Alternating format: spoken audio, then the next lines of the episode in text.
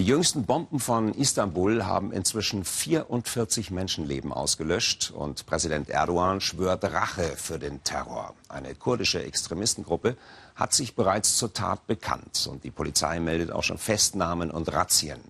Eine verwundete Türkei reagiert. Botschaftsangehörige und Konsuln auf dem Weg zum Anschlagsort, darunter auch der deutsche Konsul. Sie bringen Blumenkränze und wollen der Terroropfer gedenken.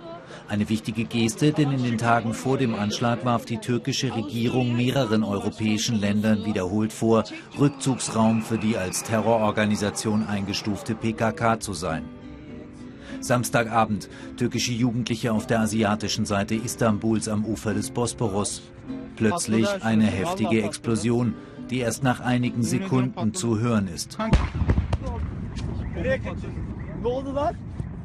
Erst später in der Nacht wird klar, die beiden Bomben der PKK-Splittergruppe TAK haben Istanbul schwer getroffen. Heute Vormittag am Ort des Anschlags. Viele Bewohner machen sich Sorgen, dass es nach mehreren Selbstmordattentaten in diesem Jahr auch 2017 so weitergehen könnte. Ich habe zwei Kinder, 27 und 29 Jahre alt. Jeden Tag, wenn sie das Haus verlassen, verabschieden wir uns so, als ob es das letzte Mal sein könnte. Der Terror hat ein schreckliches Ausmaß angenommen. Unser Land ist wie der Nahe Osten, wie Bagdad oder Aleppo geworden. Wir haben Angst davor, dass es hier wird wie in Syrien. Die türkische Regierung hält nach dem Anschlag an einer Politik der harten Hand fest. Es gibt Organisationen, die glauben, wir würden zurückweichen. Diese wollen uns mit ihren Angriffen schaden. Unsere Antwort in den kommenden Tagen wird eindeutig sein. Eine erste Reaktion gab es in den frühen Morgenstunden in der türkischen Stadt Adana. Festgenommene Funktionäre und Mandatsträger der Oppositionspartei HDP. Sie selbst bezeichnen sich als pro-kurdisch. Staatsanwaltschaft und türkische Regierung werfen ihnen Unterstützung der als Terrororganisation eingestuften PKK vor. Bis zum Mittag gab es mehr als 200 Festnahmen. Viele Kurden in der Türkei distanzieren sich von den Anschlägen am Samstag. Ich bin Kurde. Das alles hat aber nichts mit den Kurden zu tun. Gott soll diese Terroristen verdammen. Sie sind eigentlich Feinde der Kurden. Die türkische Regierung lehnt Friedensverhandlungen mit der PKK kategorisch ab. Wie die Spirale der Gewalt enden könnte, darauf hat in der Türkei derzeit kaum jemand eine wirkliche Antwort. Recherchieren wir nochmal nach bei unserem Korrespondenten Michael Schramm. Guten Tag, Michael, nach Istanbul. Die Zahl der Todesopfer erstmal, die stieg den ganzen Vormittag noch an. Müssen wir noch mehr Tote befürchten?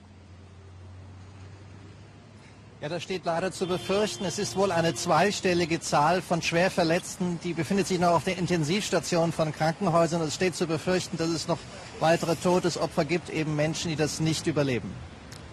Wir haben jetzt schon erste Festnahmen gesehen in dem Beitrag gerade eben. Wen genau haben die türkischen Fahnder denn jetzt gerade im Visier? Also gestern gab es Festnahmen von 13 offenbar Verdächtigen im Zusammenhang zu stehen mit diesen beiden Anschlägen von Samstag. Aber es gibt heute Nacht oder gab heute Nacht Festnahmen von über 100 HDP-Mitgliedern. HDP ist die Links- und Kurdenpartei in der Türkei. Das ist die Partei, die die islamisch-konservative AKP immer wieder aufs Neue beschuldigt, Verbindungen zur verbotenen kurdischen Arbeiterpartei, zur Terrororganisation PKK zu haben. Und mit genau diesem Vorwurf wurden diese Mitglieder festgenommen.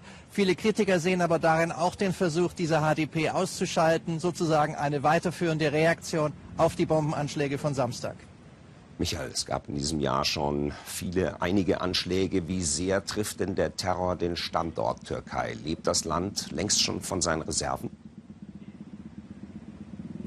Genau heute wurden dazu aktuelle Zahlen vorgelegt und erstmalig seit sieben Jahren äh, gab es im dritten Quartal dieses Jahres ein rückläufiges Bruttosozialprodukt und zwar viel deutlicher als erwartet. Beobachter hatten erwartet 0,5 Prozent, aber es ist 1,8 Prozent zurückgegangen. Also das Land befindet sich im Moment aufgrund der Unruhe, die von innen und außen hier wirkt, äh, tatsächlich auf einem Krisen, auf einem, auf einem wirklichen wirtschaftlich schwierigen Kurs. Dankeschön, Michael Schramm, für diese Informationen aus Istanbul.